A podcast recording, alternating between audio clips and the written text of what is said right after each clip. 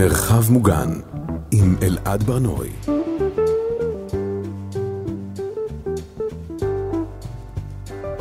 שלום, אתם על מרחב מוגן, כאן אנחנו מדברים על אה, שגרה בימים בלתי שגרתיים. אני אלעד ברנועי, בכל פרק אני משוחח עם אה, מישהו אחר או מישהי אחרת על היום-יום שלהם, והיום אני יושב לשיחה עם הסופר וחוקר הספרות דוקטור יונתן שגיב. שלום יונתן. שלום, שלום. נשמעת מופתע מה... מזה שקראתי לך דוקטור.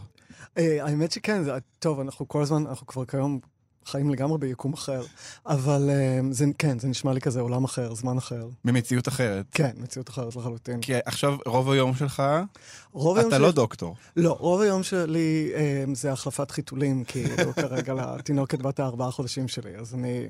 הרזולוציות של השיחה, יש סיכוי שהם יהיו באמת בעומק ההפרשות. ולא בעומק הניתוחים הספרותיים. המפגש בין הפרשות לניתוחים ספרותיים זה, זה דבר שהוא מעניין. מעניין, אתה יודע, אולי זה יהיה הספר הבא. כן, לגמרי. אבל את אומרת, תינוקת בת ארבעה חודשים, מזל טוב. תודה רבה. זה, יש ל, בגיל הזה בעצם את האיכות הזאת של זה משתלט על כל, ה, על כל הזמן, נכון? כן, לגמרי. במובן מסוים, כלומר, כן, אני בחופשת לידה כבר uh, כמה חודשים, um, וזה, למרבה הפלא, אני שמח טוב, וואו, מאיפה אני אתחיל לדבר בכלל על הדבר הזה? Uh, כן, זה פשוט טוטאלי לחלוטין, וזה דבר שנורא נורא um, פחדתי ממנו לפני הלידה, to be completely consumed, כאילו, ולשכוח מי אני, ולאבד, וטה טה טה טה, וזה, אני חייב להגיד, אחת החוויות הכי מדהימות, אם לא הכי מדהימה, שעשיתי בחיים שלי, והדבר שלא דמיינתי, זה כמה אתה, איזה learning curve, כאילו, כמה אתה לומד תוך כדי זה, כמה זה מעניין, כאילו. גם ברמה הפרקטית של פתאום ללמוד כל כך הרבה דברים שלא עשית לפני. אה, החלפת חיתול, בקבוקים, הרדמות, כל הדברים המשעממים האלה שאתה לא רואה והורים טוחנים עליהם, ואתה אומר, יואו, תוציא אותי מפה. זה כאילו עולם ומלואו. אבל גם פשוט לראות את ה... אני מצטער על הקיץ', אבל את, ה... את הנס הזה של נפש שבאה לעולם, ואז מתחילה להתפתח בתוכו, אה, זה היה, זה היה אור גדול ב... בימים האלה גם. אתה, אתה מדבר על ה-learning curve, עקומת למידה. עקומת למידה, כן, למה אני משנה באנגלית? סליחה. זה, זה, זה מעניין כי כשאתה בעצם, אתה מתחיל להיות הורה, אתה יודע, זה המין הכי trivial, אף אחד לא מלמד אותנו להיות הורים, נכון? אה, בדרך כלל מלמדים אותנו איך לא להיות הורים, זה, אבל אה, אבל אתה בעצם, אתה כאילו צובר skills, נכון? אתה כאילו לומד כאלה דברים שלא ידעת שאתה יכול לעשות. להרדים ילדה ותוך כדי להכין לה אוכל, להכין ארוחת ערב, ואין לי מושג מה עושים כשמגלים ילדים, כן? אבל אתה בעצם צובר כל הזמן מין מיומנויות חדשות שלא היו לך קודם. לגמרי, וזה דבר שבכלל לא, לא זה, זה די אידיוטי שלא הבנתי את זה, כי הרי זה גם הפחד הגדול. אני גם כאילו בן אדם שלא גדל עם... אה, עם, עם אחיינים ועם ילדים קטנים, זה באמת היה בשבילי כאילו לחלוטין טבילת אש, וגם זה נעשה דרך פונדקאות, אז זה נעשה בפ... בקנדה, ורביד ואני היינו שם אה, לחלוטין אה, לבד רוב הזמן. אה, וזה כן, אתה פשוט לומד גם להחזיק את הגוף הקטן הזה, והכל גם מצטמצם שוב חזרה ל- ל- לדברים הכי בסיסיים שיש, כאילו לגוף, למגע, לקול, לעטיפה, לעיטוף, לרגש, ו- ואתה חייב כל הזמן um, גם uh, להשתנות, כי כל הזמן היא משתנה. וכן, זו חוויה מדהימה, ואני לא זוכר באמת כמה זמן uh, עבר מאז שפתאום הייתי צריך ללמוד כל כך הרבה דברים שהם פתאום אבל הרי גורל. נגיד, אגב, דברים שאתה משתעמם מהם לחלוטין, אני מצטער בפני המאזינים והמאזינות, אני הולך, כן, לדבר על הפרשות, סליחה, אבל כאילו הדבר הזה שפתאום אתה מבין את רמת הרזולוציה שיש לקקי, ושפתאום המילה קקי היא שוות ערך להרי גורל. וואו. כלומר, מה הצבע? מה הטקסטורה? מה התדירות? האם אני צריך לצלצל לרופא? האם אני צריך להתעלף? האם אני ממשיך ביום-יום? איך זה ישפיע על הצרחות בלילה? כלומר, כמה אני לא אשן? כל זה זה עולם. כלומר, הקקי הוא ססמוגרף לכל היום-יום שלך באיזשהו אופן. לחלוטין, הקקי קובע את יומי. בברית של אחיין שלי, אני זוכר שאח שלי דיבר, והוא אמר ש... ש... הוא, זה, הבן, זה הבן הראשון שלו, והוא אמר, אני לא מאמין שאני אומר את זה, אבל הקקי שלו לא מגעיל אותי. ואני זוכר שישבתי שם ואמרתי, די, נו... אין, מצ... אין מצב שזה אמיתי. כאילו, אמרתי, זה, זה איזה מין, או שהוא סתם אומר את זה כדי לעודד אותנו, או שזה מין תודעה כוזבת של הורה טרי. אבל אני מבין שזה בעצם הופך להיות גורם כל כך מרכזי בחיים שלך, שזה לא יכול להיות איכס, היא עשתה קקי. Um, גם פה, טוב, וואו, אנחנו ממש נכנסים לרזולוציות האלה. Um, גם פה זה די מדהים, זה עובד בשלבים. א', נגיד, הנה דבר שלא ידעתי, um, ו... ו- חשוב לדעת את זה לפני הלידה, מסתבר שביומיים הראשונים נגיד, הקקי הוא מין סוג של נפט גולמי. זה משהו ש... זה קקי של וולדמורט, ובלתי אפשרי להור... להוריד אותו, זה משהו צמיגי, זה משהו של נפט, זה משהו מטורף, זה משהו חייזרי. אז א', יש את ההתמודדות של היומיים הראשונים שאתה פתאום בשוק. אחר כך יש, כרגע, אני יכול להגיד מניסיוני הדל, ארבעה, חמישה חודשים שזה באמת הם, לא מגעיל, וזה פשוט גם הדבר, אתה מבין כמה זה חשוב, ובינינו, לפונקציות של כולנו, ולטוב לב ולאיזון של, של כולנו ביום-יום. אז זה לא מגעיל אותך, כי א' כל באמת זה היא, ואתה חייב לדאוג לה, וזה, וזה הבריאות שלה. אני חושב שעכשיו, אגב, זה מתחיל גם כאילו מדי פעם כבר, זה כבר מתחיל להידמות, במיוחד בשלב שאוכלים, לשלב של המבוגרים יותר, ואז כן. עם כל הכבוד, כן. הטלפון גם וואו. כן, כי זה כבר לא החלב והפורמולה וכל הדבר הזה, נכון? זה כבר מתחיל להיות יותר... אה, כן. כן. זה, um, זה כבר לא אנג'ל פופ. כן. עכשיו, אמרת שאתה בחופשת לידה. Uh, עכשיו, חופשת לידה יש לה בעצם את, ה, את השגרה שלה, אנחנו בטח נפרק את זה. לפני זה, היית בן אדם של שגרה? נגיד כמה חודשים עוד לפני ההיריון? אני עקרונית מאוד בן אדם של שגרה. כלומר, אני מאוד אוהב שגרה, זה מקרקע אותי. זה מתנגש עם זה שאני גם מאוד אוהב בטלה, אבל, אמ, אבל כשאני עובד, כשאני כותב, כשאני קורא, אני צריך את השגרה, כי אני צריך כאילו את, לעבוד בבלוקים, וזה ממרכז אותי וזה ממקד אותי.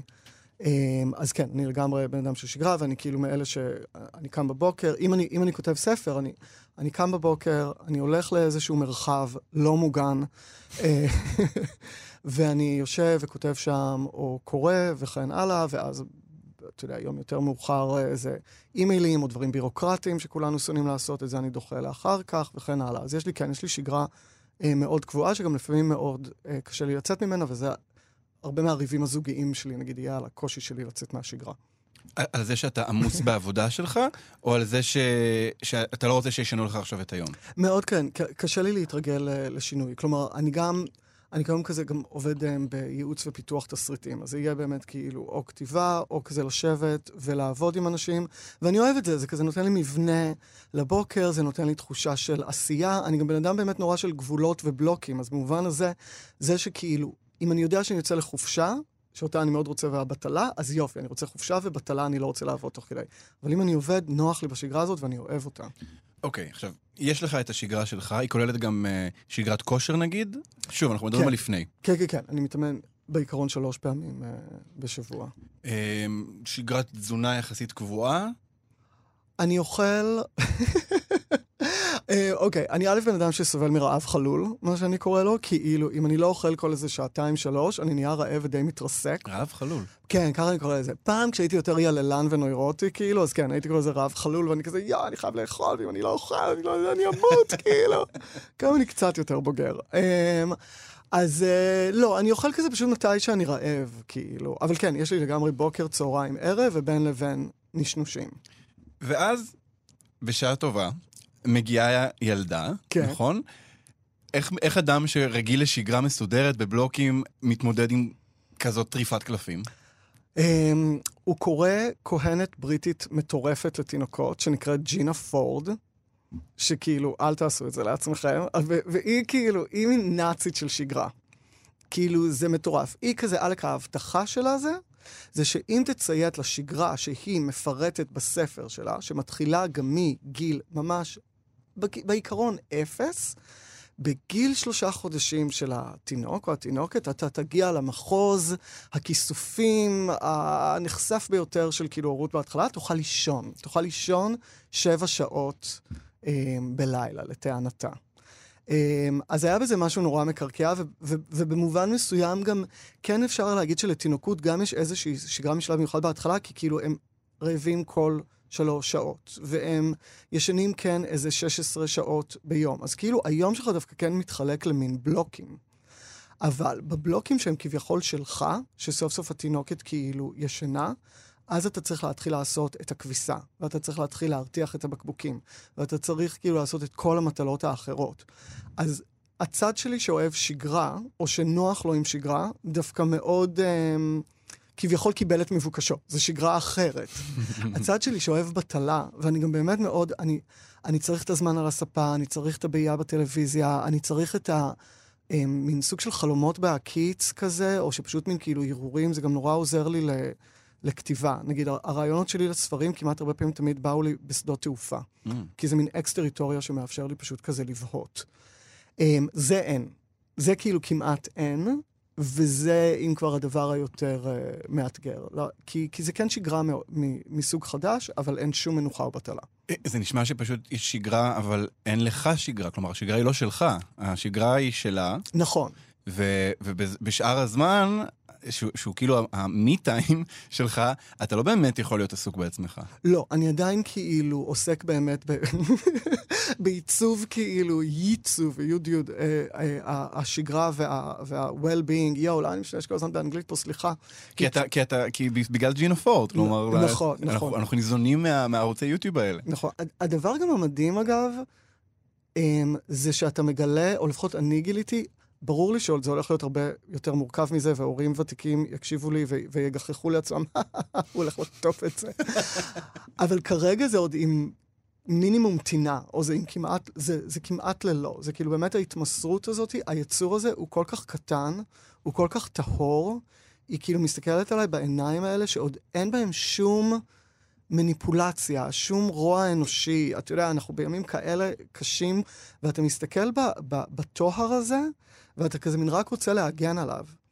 אז כרגע, אה, זה באמת כזה נעשה הכי בנתינה של שמחה, וזה גם באמת עוגן מאוד גדול בימים האלה. ג'ינה פורד, נגיד, אה, מה, מה נקודת המבט שלה? נקודת המבט שלה היא תשמור על עצמך? אוקיי, יואו, וואו, נכנסים לג'ינה פורד. אוקיי, ג'ינה פורד, הספר שלה, השנוי במחלוקת אגב, ושהיו סביבו כל מיני שערוריות בבריטניה, אה, היא סוג של הגרסה הקשוחה של מישהי ידועה יותר פה, של טרייסי הוג, נדמה לי קוראים לה, הלוחשת לתינוקות. Mm. אז ג'ינה פורד, שגם היא מאמינה בשגרה, אבל ג'ינה פורד היא הגרסה הקיצונית שלה. זה כזה שנות ה-80, שנות ה-90, זה נקרא The Contented Little Baby. וזה תחת אמונה מאוד כזה ויקטוריאנית, היא נחשבת משוחררת יחסית לעידן הוויקטוריאני, אבל זה עדיין מאוד um, קשוח וויקטוריאני. אני אגיד את המילה הזאת שוב כנראה. זה תחת האמונה שתינוקות רוצים שגרה, הם צריכים שגרה. אם אתה תקבע להם את הסדר יום היציב הזה, הם יהיו contented, הם יהיו מאושרים כאילו, וגם תוך כדי שאתה צריך לדאוג לעצמך. אז השאיפה היא באמת לייצר מין רצף של אה, קימה, אה, האכלה, playtime, ואז שוב שינה, וככה זה חוזר על עצמו שוב ושוב. אתה מסמן עם הידיים בצורה כזו, אני אגיד, זה, זה בעצם, למי שלא מגיד ילדים, אני מבין שזה נחשב לנוקשה, נכון? זה, זה נחשב אה, אה, אה, אה, יותר הורות קלאסית ולא הורות כזאת של כזה, טוב, נרגיש מה הילד ברגע רוצה ו- וכן הלאה. כן, אני חושב שזה גם, זה, זה נורא עניין אותי מבחינת גם, בגלל שחייתי בלונדון, ו- וכל הזמן כזה, אתה יודע, חייתי באמריקה, בבריטניה ובישראל, וזה שלוש תרבויות שהן מאוד שונות אחת מהשנייה. וכשהגענו לפה, נגיד, עם, עם שגעת הג'ינה פורד, רוב ההורים, כאילו, החברים שלי, ההורים הישראלים, שנאו את זה. כי א', אני חושב שיש משהו באופן כללי שהוא מנוגד, בלי קשר עוד להורות, באמת לאתוס הבריטי לעומת האתוס הישראלי. כאילו, יש בו משהו הרבה יותר מובנה, מסודר, נוקשה, באתוס הבריטי. לעומת הדבר הזה, הישראלי של כאילו, יאללה, הכל זורם, כאילו... אתה גם בכל רגע ערוך לזה שהשגרה שלך עלולה להשתנות ולהתערף, כי זו המציאות שאנחנו חיים בה. לגמרי, לגמרי, וגם, וגם זה אגב בדיוק גם מה שגם ההורים הישראלים יגידו לך, הם יגידו לך, יאללה, הכל כאילו, א', הכל משתנה כאילו כל שנייה, מה אתה מדבר איתי בכלל על שגרה בשלושה חודשים הראשונים? כי אתה תראה שהכל משתנה, אתה מנסה לייצב שגרה, היא כבר משתנה ואתה לא תוכל לייצב אותה. אמ, ו, וגם כן, כמו שאמרתי גם, זה גם שינוי של רוח הזמנים. כיום יותר מאמינים בכזה, מה שנקרא um, feeding by demand ו-sleeping by demand, וכאילו, איך שהתינוקת זורמת, אתה זורם איתה, ו... וגם האמונה שבמילא שלושה חודשים ראשונים, סוג של אמבה, כאילו, זרוק אותה איפה ש... שזה, והיא תהיה מרוצה. בעצם ה... ה... אנחנו נכנסים ל... ל... לתקופה המוזרה הזאת שאנחנו נמצאים בה עכשיו. נגיד, אנחנו כמעט שישה שבועות מאז uh, פרוץ uh, uh, המלחמה, מאז שבעה באוקטובר. בגיל כזה אזעקות לא ממש משפיעות עליה, נכון? או שמאירות אותה? לא, זה הדבר המדהים, כאילו, כלומר, זה הדבר שאני מודה עליו, שכאילו אין לי עוד, היא לא בגיל שהדבר הזה יכול לצלק אותה. אני כן הרגשתי רגשות אשמה גדולים כשזה התחיל, כי אגב חופשת לידה, אתה יודע, זה, זה קרה כשהיא הייתה בת... אה, כזה ארבעה חודשים באמת, עכשיו היא עוד מעט חמישה חודשים. ושלושה חודשים ראשונים, אתה יודע, כמעט לא הייתי מוסך, הייתי כאילו רק איתה. הייתי כבר צריך להתחיל קצת לעבוד, אבל כשהייתי איתה, הייתי לחלוטין איתה. ופתאום קרה הדבר הזה, ו- והיינו כל הזמן על הטלוויזיה, וכל הזמן על החדשות, ופעם ראשונה כאילו, מין, אתה יודע, היא בוכה, ואני כאילו מנדנד אותה, אבל אני גם לא לגמרי שם. אני פתאום בכל הזוועה הזאת שקורית מסביב, וכאילו כבר... אתה במילא פוחד בגיל הזה שכל דבר שאתה עושה מצלק אותה, הוא הופך אותה כאילו אלוהים אדירים לכאילו נוירוטית, פסיכופתית, אה, או אני לא יכולה להיות לבד, כן יכולה להיות לבד, כל הזמן כולם נותנים לך עצות, אתה כאילו גם ככה מטורף. אה, ופתאום אבל, וזה היה נוראי כאילו, גם פתאום כל ה... השגרה המתוקה, החמודה הזאת, אתה יודע, אתה מקיף אותה בכאילו טפטים וחיות קטנות, וכאילו שפנים, והכל ורוד, והכל מתוק, והכל מקסים. ופתאום הזוועה הזאת, ואתה עצמך מוצף בתוך הזוועה הזאת. אה, אז זו הייתה תשובה ארוכה ללא, היא לא מושפעת מזה. לא, חושב... אבל, אבל אתה, כן. כלומר, אתה... אבל אני מושפע מזה, ואז הפחד הגדול זה ש... אתה יודע, הכל הרי עובר בנימי נימים, ובגוף, ובקול, ובאחיזה, והיא מרגישה, כאילו, הם ססמוגרף, כאילו, אגב, אמרנו ססמוגרפי, כאילו, היא חשה בכל תנודה ותזוזה, כאילו, אני לפחות מאמין בזה. אמ, אז מאוד פחדתי שבגלל שאני מושפע, היא מושפעת, אבל אחרי ההלם של השבועיים, שלושה הראשונים, כאילו כן גם, אה, אני חושב שגם לקחתי החלטה ש... שדי, זה, זה לא נכנס יותר לזמן שלנו. אני גם כאילו אובססיבי על איזה שיר, ארז שאני שר, שנורא משקף את כל המתח והדואליות והניגודים האלה, לחפור על זה קצת. בבקשה. זה קרה לי עוד גם לפני הטבח הנוראי. אז אני שר לה הרבה פעמים גם את um, באך לא נוגע, שדן טורן לפי דעתי כתב, אם אני לא טועה, ויהודית רביץ uh, מבצעת. עכשיו, זה שיר מטורף. א' כל, הוא, הוא בנוי על הניגוד שדיברתי בדיוק, על זה שהעולם בחוץ הוא עולם קשה ומפחיד, ועכשיו אני מרדים אותך כאילו עם הבל פיך תמים, ודבר מפחיד בך לא נוגע. כלומר, יש מין כביכול ניגוד מוחלט והפרדה מוחלטת. וזה מראש ניגן לי על כל רגשות האשמה הפילוסופיים שהיו לי לפני הבאת ילדים לעולם, של כאילו, וואי, מה אני מביא נפש תמימה שלא ביקשה את זה לעולם קשה? כאילו, בלי עוד אפילו אשכרה לחשוב על הדבר שקרה פה, כאילו... כן. זה, זה, זה נראה לי אבל המנגנון הקבוע של שירי ערש אה, עבריים, נכון? אה, אה, שכב בני, שכב במנוחה, כלומר, מדברים על זה שיש אה, מיילל בחוץ שטן, יש, אה, יש איזה מין מנגנון כזה, שכאילו שיר הערש באיזשהו מקום הוא נועד בשבילך, כבתור הורה, להתמודד עם הדובים כן. האלה. כן, האמת שאנחנו צריכים להקדיש לשירי, צריכים, מצרף אותי לתוכנית, כאילו, כבר, כאילו, גם לא לתוכנית הזאת, לתוכנית אחרת, אבל כאילו, בואו לשירי ארס, זה גם, זה כאילו עולם שלם ומטורף, אז נראה לי שכמו שאמרת, יש קטגוריה אחת של כאילו לייצר את ההפרדה הזאתי, כן מין איזה מודעות לעולם... אה, הקשה שבחוץ, וההפרדה עם חדר הילדים המתוק והקטן, או הרגע הטהור הזה שאנחנו מנהלים ביחד. נראה לי שיש שירי ערש אחרים, כמובן גרמנים, ו- וגם בריטים, שכאילו קצת מזמנים את העולם החשוך הזה דווקא פנימה, ומדברים כן על שדים ומפלצות. ואני חושב שקראתי פעם תיאוריה שזה נועד דווקא um, גם לתת... Um, לתת מוצא ולאוורר את הרגשות הקשים שיש להורה עצמו. בזמן ההרדמה, כי כאילו זה לוקח, זה לוקח זמן, זה לוקח מאמץ, לפעמים מתפתחים רגשות רעים, אז כאילו... אה, כלומר, כלפי עצם ההרדמה. כן, או כלפי עצם, כן, המערכת יחסים הזאת, שהיא לפעמים תובענית וקשה, mm. וזה מאפשר, אה, אתה יודע, נגיד, נדמה לי, הם... hush little baby, don't you cry, טה, טה, טה. יש כאילו כל הזמן את הדבר של the cradle will fall, כאילו כל הזמן מין לדמיין איזה דמיונות נורא קשים של מה הולך לקרות לתינוק. ואני חושב שקראתי פעם תיאוריה פסיכונטית שזה סוג של בעצם אוורור גם של הרגשות השליליים של ההורה, לתת לזה כאילו מקום בתוך שיר הערש. אולי גם אה, יש מקום להבחין בזה שיש המון משירי הערש שאנחנו שרים נכתבו במאה ה-20. אה, שזו מאה שקרו בה המון דברים איומים מאוד, והם נכתבו בזמן הזה. כלומר, הרעיון הזה של להרדים ילדה בזמן שבחוץ יש זוועה, הוא לא חדש. לגמרי, וזה מה שמחזיר אותי גם לגאונות של, של באך לא נוגע, אני רק אגיד את זה, זה מתחיל בכאילו רוע מיתי, ב, בלהפ... דובים ביער, מפלצת רעבה בנהר, וזה וזה. אז זה סוג של רוע אחד. ואז יש רוע שני שהוא מתחיל לדבר על, על, על מה שקורה עכשיו, וזה שיר שנכתב בשנות ה-90, והוא אומר, יש מלחמה באירופה, אבל אז זה על קוסובו. אבל Mm. עכשיו יש לנו את אוקראינה ורוסיה, אני עוד אפילו לא הגעתי לאלינו כמובן. והוא מדבר על כאילו, יש אה, חיידק משוגע שפוגע ללא הבחנה. זה נכתב במקור על האיידס, היה לנו את הקורונה.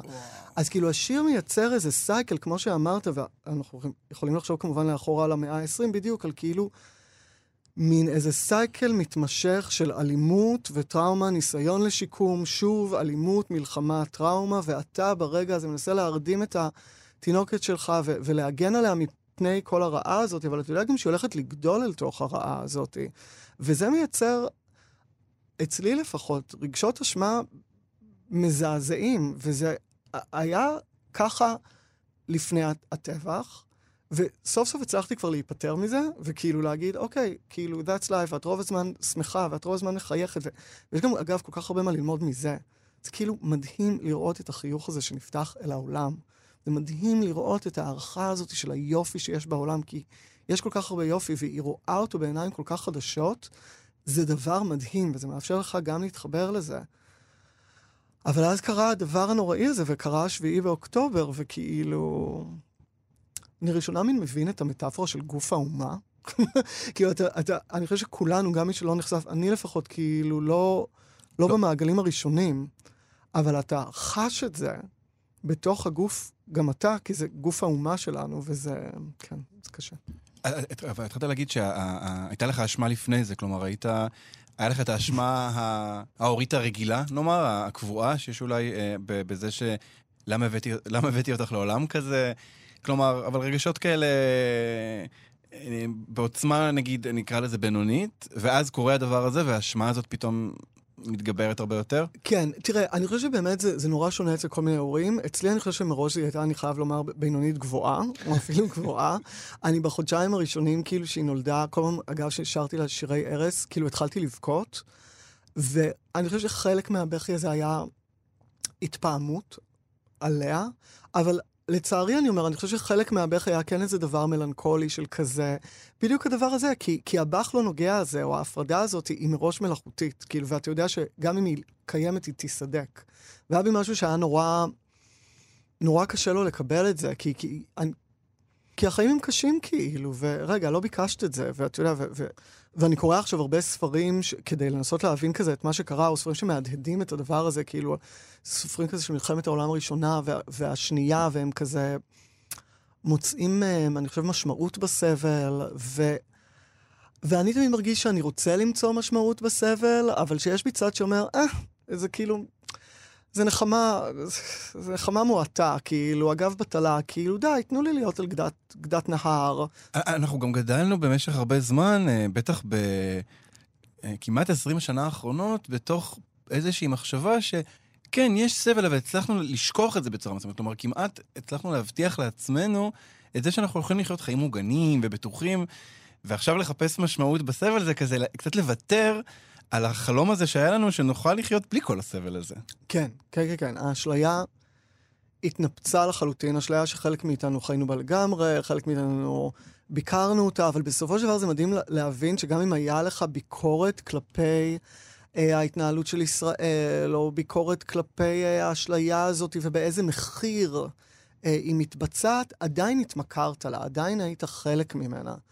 אני חושב שגם באופן כללי, אני התבגרתי בשנות ה-90, ואני חושב שהיה השלב הזה של האופטימיות של אוסלו, שאיכשהו כאילו גדלנו במין איזה דור שכן מאמין למרות השואה, ולמרות כל מיני כתבים אינטלקטואליים שאומרים הנאורות והמשבר שלה, ובעצם כאילו אין התקדמות ליניארית, אבל עדיין, למרות שאפילו למדתי את כל הדברים האלה בגילמן, עדיין היה לי, אני חושב, בכל זאת איזושהי אמונה בסיסית שאנחנו עם הפנים קדימה. כן. זכויות להט"בים, זכויות של נשים, שוויון וכן הלאה, ו- וכמו שאמרת, כאילו, האשליה הזאת של מוגנות ושל נוחות ושל התקדמות. ו- הברבריות של הטבח והמלחמה הנוראית שאנחנו מצויים בה עכשיו, וההפצצות הנוראיות, והאופן שבו שני הצדדים סובלים, כן, היא, היא שוברת את כל זה, ואני חושב שהיא גם מזכירה לנו את ה...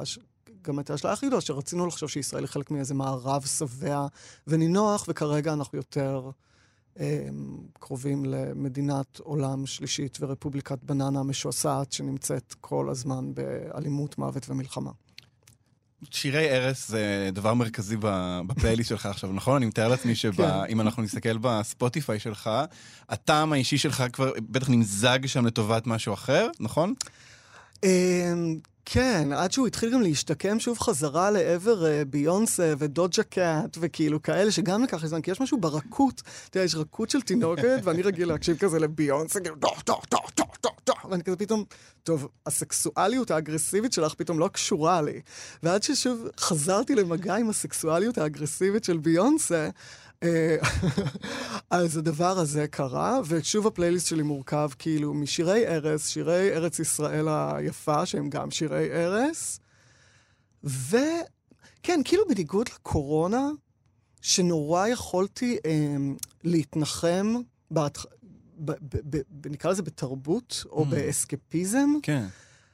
פה אני, פה אני לא יכול כל כך, אז אין לי אפילו להגיד לך... כן, אני מקשיב לכאילו לאנה דל ריי, וכאילו מתפנק לי באיזה מלנכוליה ענוגה על הספה עכשיו. לא, אני פתאום הפכתי להיות מעריץ של לאה גולדברג, שאף פעם לא הייתי אה, בגלל.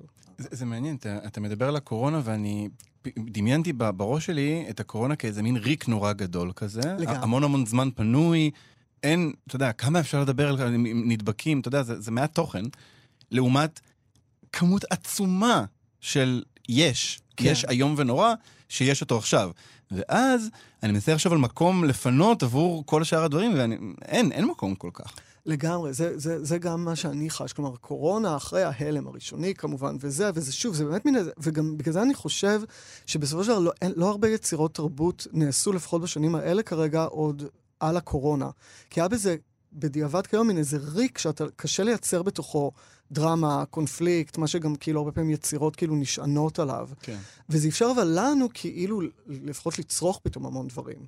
לי לדוגמה את Real Housewives of Beverly Hills. אז התחלתי את זה ואת השלוש עשרה עונות. מצוין. כי כאילו היה לי את כל הזמן שבעולם מצוין. פתאום. אבל פה יש רק, יש, יש שהוא אימה, ואימה שרק ממשיכה גם להנפיק את עצמה. אז אתה יכול גם כל הזמן רק לצרוך אותה אם אתה רוצה ולהזדעזע, ולנסות גם לשלוט בזה. אגב, אני חושב שאנחנו מנסים, הסיבה שאנחנו בחדשות ובסושיאל מדיה כל הזמן, זה נותן לנו אשליה של איזושהי שליטה על, על המאורעות המחרידים ש, שמתחוללים. ואז בתוך זה, גם, גם באמת הרבה פחות אנשים משתמשים אולי אסקפיזם. ובניגוד לקורונה אין הרבה הצעות של, אוי, תראו את הסרט הזה, אוי, תראו את הסדרה הזאת, אוי, תראו את זה, כי כאילו, כי, כי קשה ללכת רחוק בכלל. אני חושב שעכשיו, לפחות אני מבחינה אישית יכול להגיד שכאילו, יש מין, בשבילי כבר איזה שתי תקופות. כלומר, אני חושב שהשלושה שבועות הראשונים, הח, החודש הראשון, כמעט לא יכולתי לעשות כלום חוץ מחדשות.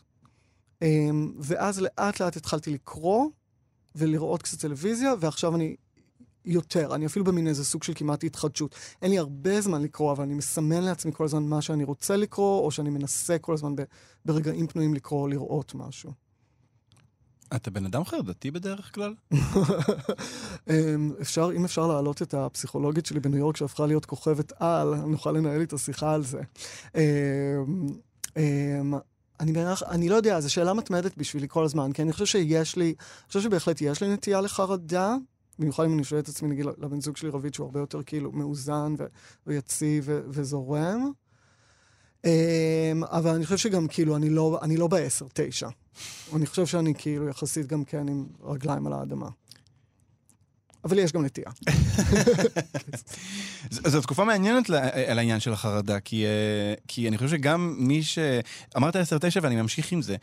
אה, אה, אני מרגיש שהווליום הוגבר אצל כולם. כלומר, גם אם החרדות שלך היו באחת-שתיים, הן בטח עכשיו במקום הרבה יותר גבוה. וואו, טוב, כאילו, ברור. כלומר, א' כל בדיוק דיברתי על זה עם שכן שנתקלתי בו ברחוב. הרי מה שקרה, אני לא יודע אם לך היה את החלום הזה. אני, בתור בן אדם שכמעט לא זוכר הרבה דברים מהילדות שלי, ואני גם לא בן אדם שזוכר חלומות, אם יש חלום שאני כן זוכר, שזה באיזה גיל 6-8, זה אני חולם שאני עולה לחדר שינה, גרנו בבית פרטי שתי קומות, אני עולה לחדר שינה של ההורים שלי, אני פותח את החלון, ואני רואה את הרצליה שטופה במחבלים. זה כזה חלום שהיה לי, והשכן שנתקלתי בו סיפר לי שגם לא היה חלום בתור ילד כזה. אני לא יודע אם שנינו המופרעים היחידים, או שזה משהו משותף, כאילו. נזמן לפה את יונג, או לא יודע מה, לקולקטיב, ה... ללא מודע הקולקטיב הישראלי. ואז זה קורה. כלומר, הסיוטים הכי גרועים של הלא מודע, או של התת מודע, או של החלומות, אשכרה קרו. אז איך החרדות שלנו לא יהיו בעשר, עם כל מה ששכנענו את עצמנו שאנחנו חסינים מולו, כל היסודות שעליהם בנינו את החיים שלנו. אגב, גם בתור ישראלים, מישהו ישראלי אפילו ביקורתי, כאילו, אני רגיל לחשוב על ישראל בתור מדינה שיש לי הרבה ביקורת עליה, אבל היא מדינה חזקה. כן. ואתה קם יום אחד, והמדינה בגדה בך, המוסדות בגדו בך, ואתה מגלה בעצם שרגע, כאילו, אנשים יכולים להישחט פה הם, על ימין ועל שמאל, אז כן, איך לא נהיה, ב, לא בעשר, אלא במאה. כשאתה נמצא באיזה רגע כזה של, אה, של חרדה, נגיד בשבועות האחרונים, יש לך איזושהי... יש לך, אתה מתייחס לזה באופן ישיר? כלומר, אתה יכול, אתה יכול להגיד לעצמך, אני עכשיו בחרדה? אתה מצליח לגעת בזה? אה, כן, האמת שכן, כי...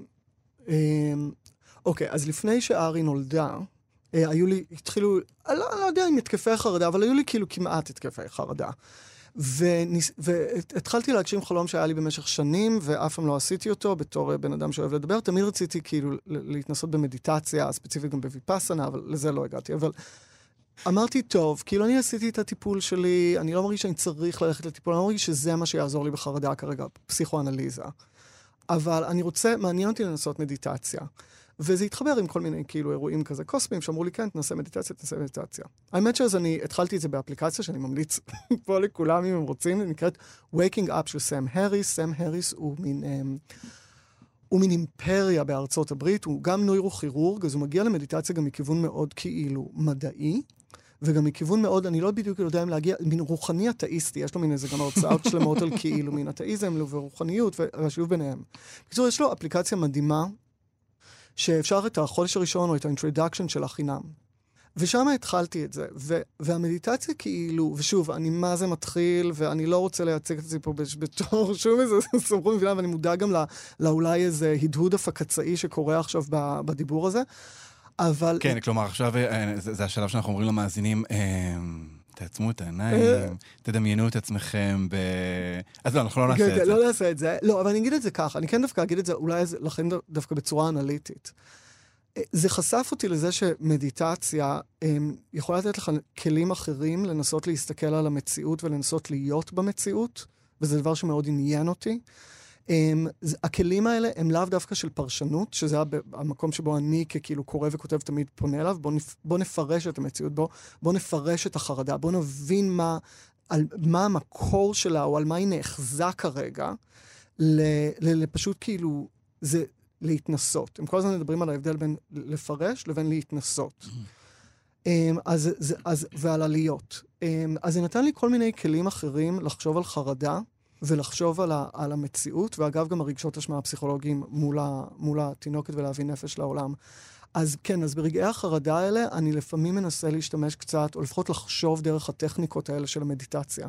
איזה טכניקות? כי אתה אומר להיות במציאות, ואני אומר לעצמי, אני דווקא הייתי מחפש עכשיו דרכים להיעלם מהמציאות. כלומר, לי פתאום דיסוציאציה, אני לא מבין גדול בפסיכולוגיה, אבל אני יודע שיש את הדבר הזה של להתנתק, זה דבר שאני גם עושה לפעמים בלי כוונה. כן, ברור. עכשיו יש בו איזושהי איכות, כי אני אומר לעצמי, להיות, אני מרגיש להיות בנוכחות גבוהה עכשיו, זה כאילו מסוכן. כן. תראה, אז אני כאילו מרגיש כמעט לא נעים להגיד את זה, כי אני מרגיש אני חושב שגם um, יש מין איזה חטא כמעט, וגם הקולקטיב הישראלי דורש מאיתנו להתגייס, ובאמת יש עכשיו צורך בהתגייסות מתמדת um, במובן מסוים, אבל אני אגיד את זה בכל זאת. המחשבה על כאילו um, להיות פה, להיות במציאות כרגע, זה להיות עכשיו אתה ואני באולפן, ועכשיו אתה ואני הכל בסדר. כלומר, אנחנו לא, אתה ואני כרגע לא נשחטים. אתה ואני כרגע לא מתים. אתה ואני, אני לפחות נהנה, האמת, להיות איתך ולדבר פה. אמ, אז אם נוכל להיות פה, במלוא מובן המילה, אתה ואני ברגע הזה להיות פה, אז הכל בסדר, כרגע לפחות. וזה אז הטכניקה שאני משתמש, כי כשאני מול ארי, לדוגמה, אמ, וכשאני עם רביד בבית, ואני מודע לזה שה- שבחוץ כאילו מזעזע, ויש דברים, שעב- אנשים שעברו דברים מזעזעים, ואני מרגיש כמעט לא נעים להגיד את זה, ועוברים כרגע גם, אבל אני מסתכל עליה בעיניים, והיא מחייכת, ואני איתה, ואני צריך להיות שם איתה גם בשבילה, וזה אומר להיות כאילו 100% פה. כאילו, ולהיות ברגע הזה שהוא מאושר, עם כל הזוועה שקורית מסביב. אז זה מה שהמדיטציה נתנה לי מבחינת כזה כלים אה, על איך לנסות לחשוב על להיות פה ברגע הזה נוכח. אתה מדבר ואני פתאום מבין שה... אני מבין אותך עכשיו פתאום ממש בצורה בהירה. כלומר, עכשיו זה ממש ברור לי, ניסחת לי משהו יפה. ה... להיות פה זה בדיוק ההפך מלהיות, נגיד, בזוועה שקורית מבחוץ. זה, זה בדיוק ההפך מלהיות בחדשות. לגמרי. זה מלהיות בה עוד סיפור קשה שקרה. האפשרות להיות פה, ספציפית כאן, היא, היא באמת, היא פריבילגיה אה, עבור מי שלא נפגע. זו, זו פריבילגיה עצומה להיות בריא, אבל זה כן דבר שאפשר להיאחז בו בתור עוגן כלשהו, בתוך השטף הזה. לגמרי, וחשוב לי, לי לסמן את הסכנה וגם להפריד את זה. הסכנה הרי בכל הבאמת, וזו הסיבה שהייתי גם כזה קצת לא נוח כשהתחלתי לדבר על מדיטציה, בכל השיח ה-new age הזה, או השיח הרוחני הזה, וזה דבר שאני לא אוהב בו, שהוא מאוד בקלות יכול להפוך להיות למין שיח אינדיבידואליסטי, ליברלי, מרוכז בעצמו. כלומר, אוי, בואו כולנו נעשה מדיטציה, ופשוט העולם יהיה מדהים, וכאילו, לא, העולם לא יהיה מדהים. כן, יש בזה משהו לא סולידרי כזה. כן, יש בו לא סולידרי, לא, וגם יותר מזה, יש בו התעלמות מזה שהעולם הוא פוליטיקה, העולם הוא חברה, העולם הוא כלכלה, ולא יעזור שרק כולנו נעשה מדיטציה, אלא גם כאילו דברים צריכים לקרות בחוץ, בעולם, ואנחנו צריכים לפעול בשבילם כדי שהעולם ישתנה. כן.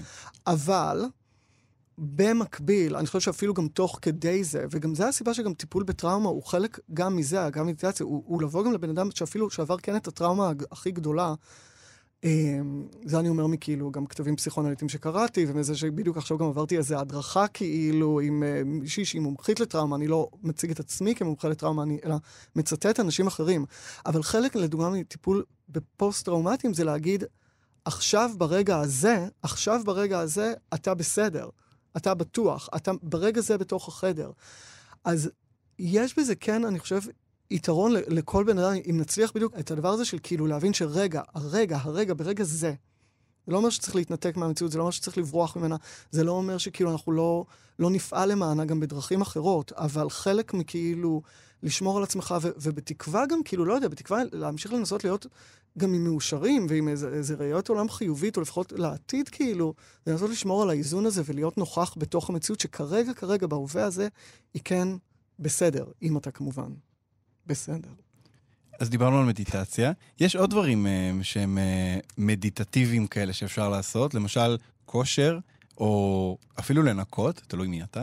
יש, יש עוד דברים שאתה, שאתה מצליח לעשות עכשיו, ש, ש, שעוזרים לך, ב, ל, יודע, או להתנתק דווקא, או לשכוח, או uh, בדיוק זה, להיות באיזה מין נוכחות כזו. כן. Um, אני מצד אחד התחלתי לקרוא יותר, אבל הקריאה היא לא אסקפיזם, אלא אני קורא דברים שהם יחסית מהדהדים לי את המציאות הזאת, כי אני מנסה קצת להבין אותה. אני כן אחזור למדיטטיביות, כי אני חושב שכן הספרות, מה שהיא מעניקה לנו, בניגוד לחדשות, בניגוד לסושיאל מדיה, זה התבוננות. Mm. זה לדבר על הדבר, אבל לקבל גם מרחק מהדבר. ובמובן הזה, גם אם אני קורא עכשיו, לדוגמה, על מלחמת העולם השנייה, גם אם אני קורא על שבר עמוק שאנשים עברו לגבי המציאות כמו שאנחנו עוברים עכשיו, זה מאפשר לי עדיין להתבונן. ולחוות את הדבר, אבל מתוך מרחק. אז זה כאילו דבר אחד שאני עושה. אני גם כן התחלתי לראות שוב סדרות, שוב טלוויזיה. זה קצת פונקציה יותר אחרת, אז זה יותר לכיוון, כאילו, כן ניסיון כזה לאיזשהו אסקפיזם, וכזה כאילו לא לחשוב. לבהות. לבהות. כן. לבהות, ליהנות. ראיתי לפני יומיים קומדיה פעם ראשונה. איזה קומדיה? וואו. אמ, כן, לצחוק, לצחוק. זה היה laughing therapy, ואני באמת, אני ממליץ את זה. Quiz um, Lady זה סרט חדש um, בהולו. זה עם כל בערך השחקנים שאני אוהב, זה עם אקוופינה המדהימה, זה עם סנדרה או, זה עם ג'ייסון שוורצמן, וזה סרט קורע על כאילו שתי אחיות, uh, שהם כמובן הפכים מוחלטים, אבל בקיצור, המסוגרת, הנוירוטית שביניהם, היא כאילו מין כזה... צופה מכורה לחלוטין, זה החיים שלה רק, היא מסתגרת בבית וצופה בחידון כזה של ידע. כמובן, כי האלה קומדיה אמריקאית, בסוף היא תצטרך להשתתף אולי בחידון הזה, mm. כאילו, של הידע. עכשיו, וואו, זה קומדיית נונסנס היסטרית, ואתה יודע, פתאום צחקתי. כן. באמת אחרי חודש וחצי שלא צחקתי, היה לי פרצי צחוק מטורפים, וזה, כן, זה, זה מאוד עזר. אה, ניקיון, כמו שאמרת. אה, אני עצלן, אני שונא לנקות, אני שונא כביסה, אני שונא לעשות כלים, אני באמת שונא כל דבר של ניקיון, ואני מתנצל, רבית, שאתה עושה הרבה הרבה יותר ממני, ואני יודע את זה, ואתה עושה הרבה יותר דברים בבית, ואני מתנצל. אמ, אבל ש- אני... שם אתה לא מוצא אה, אה, פורקן או נחמה. אה, אני מוצא חובה ומשמעת, כי אני גם חייב לעשות את זה, ועכשיו אני באמת חייב לעשות את זה. אז כן, זה, זה עוזר לי, זה, זה עוזר לי, אני לא אוהב את זה. אה, אנחנו לקראת סיום. אה, אני רוצה לשאול אותך, יש איזשהו אה, הרגל מלפני, מלפני התקופה הזו שנכנסנו אליה, מלפני שבעה באוקטובר, שאתה מחכה שיחזור אליך? אמ, אה, לא כל כך הרגל, אני מחכה שוב לקחת את החיים כמובן מאליו. אני חושב. אני כאילו, אני מחכה ללהגיד אה, אני בסדר, בלי להגיד אה, בניקוי המצב, או בהתחשב, או הכל מחריד. אני אה, מחכה ללכתוב אימיילים של עבודה, בלי להגיד אני מקווה שאתה בטוב ככל שאפשר בימים אלה. כן, אני מתגעגע לפשוט כאילו להיות. כן, ל- לכתוב פוסט על הסרט Quiz Lady, אה, בלי, בלי להתחיל אה, בהסבר שלם לפני למה, למה צפית בו בכלל. בדיוק, בלי להתנצל, בלי להתנצל, אנחנו כל הזמן מתנצלים, ואני, אני, ואולי, לא יודע, אולי כל הזמן גם צריך להתנצל, אבל כן, יואו, אני מתגעגע לכאילו, פשוט לכתוב רשימה על הנה חמשת הסדרות הכי מדהימות שראיתי, כאילו, יואו, אתם חייבים לראות את זה. לקחת את החיים כמובן מאליו, זה, זה, זה, זה ניסוח מאוד יפה. כלומר, אנחנו, אה, יש, יש ערך מאוד גדול בהתעוררות הזאת, בהבנה שדברים לא מובנים מאליהם, נכון? לחזור להבנה של מה הקיום שלנו אומר וכל הדבר הזה, אבל גם אנחנו צריכים קצת שגרה כזאת של פשוט להיות. כן, לגמרי, אתה יודע, אני, אני, אני קורא עכשיו נגיד את סטפן צוויג ואת נטליה גינצבורג, והם שניהם כאילו נורא, אתה יודע, בתור סופרים שעברו המון, מדברים בדיוק על הדבר הזה, אז כאילו למצוא מה שאמרתי בהתחלה כזה, משמעות בסבל. ואני כזה, תנו לי להיות כאילו הרוח בערבי הנחל, תנו לי פשוט לשוט על אגם, כאילו לראות שמש, להרגיש שזה הרהורי שמש בעיניים ולהתערסל. לא רוצה משמעות, לא רוצה סבל, תנו לי פשוט להתפנק, כאילו. אני מצטרף לקריאה, לתפילה הזאת שלך, שפשוט נחזור להיות אה, ברוח בערבי הנחל, פשוט לחיות את החיים כמובנים מאליהם. יונתן שגיב, תודה רבה לך על השיחה הזאת. תודה לך, באמת, היה לי אושר גדול להיות פה.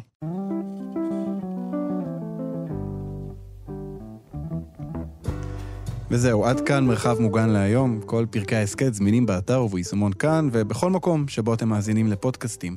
תודה לטל ניסן על ההפקה, תודה לטכנאי שלומי יצחק, אני אלעד ברנועי, להתראות.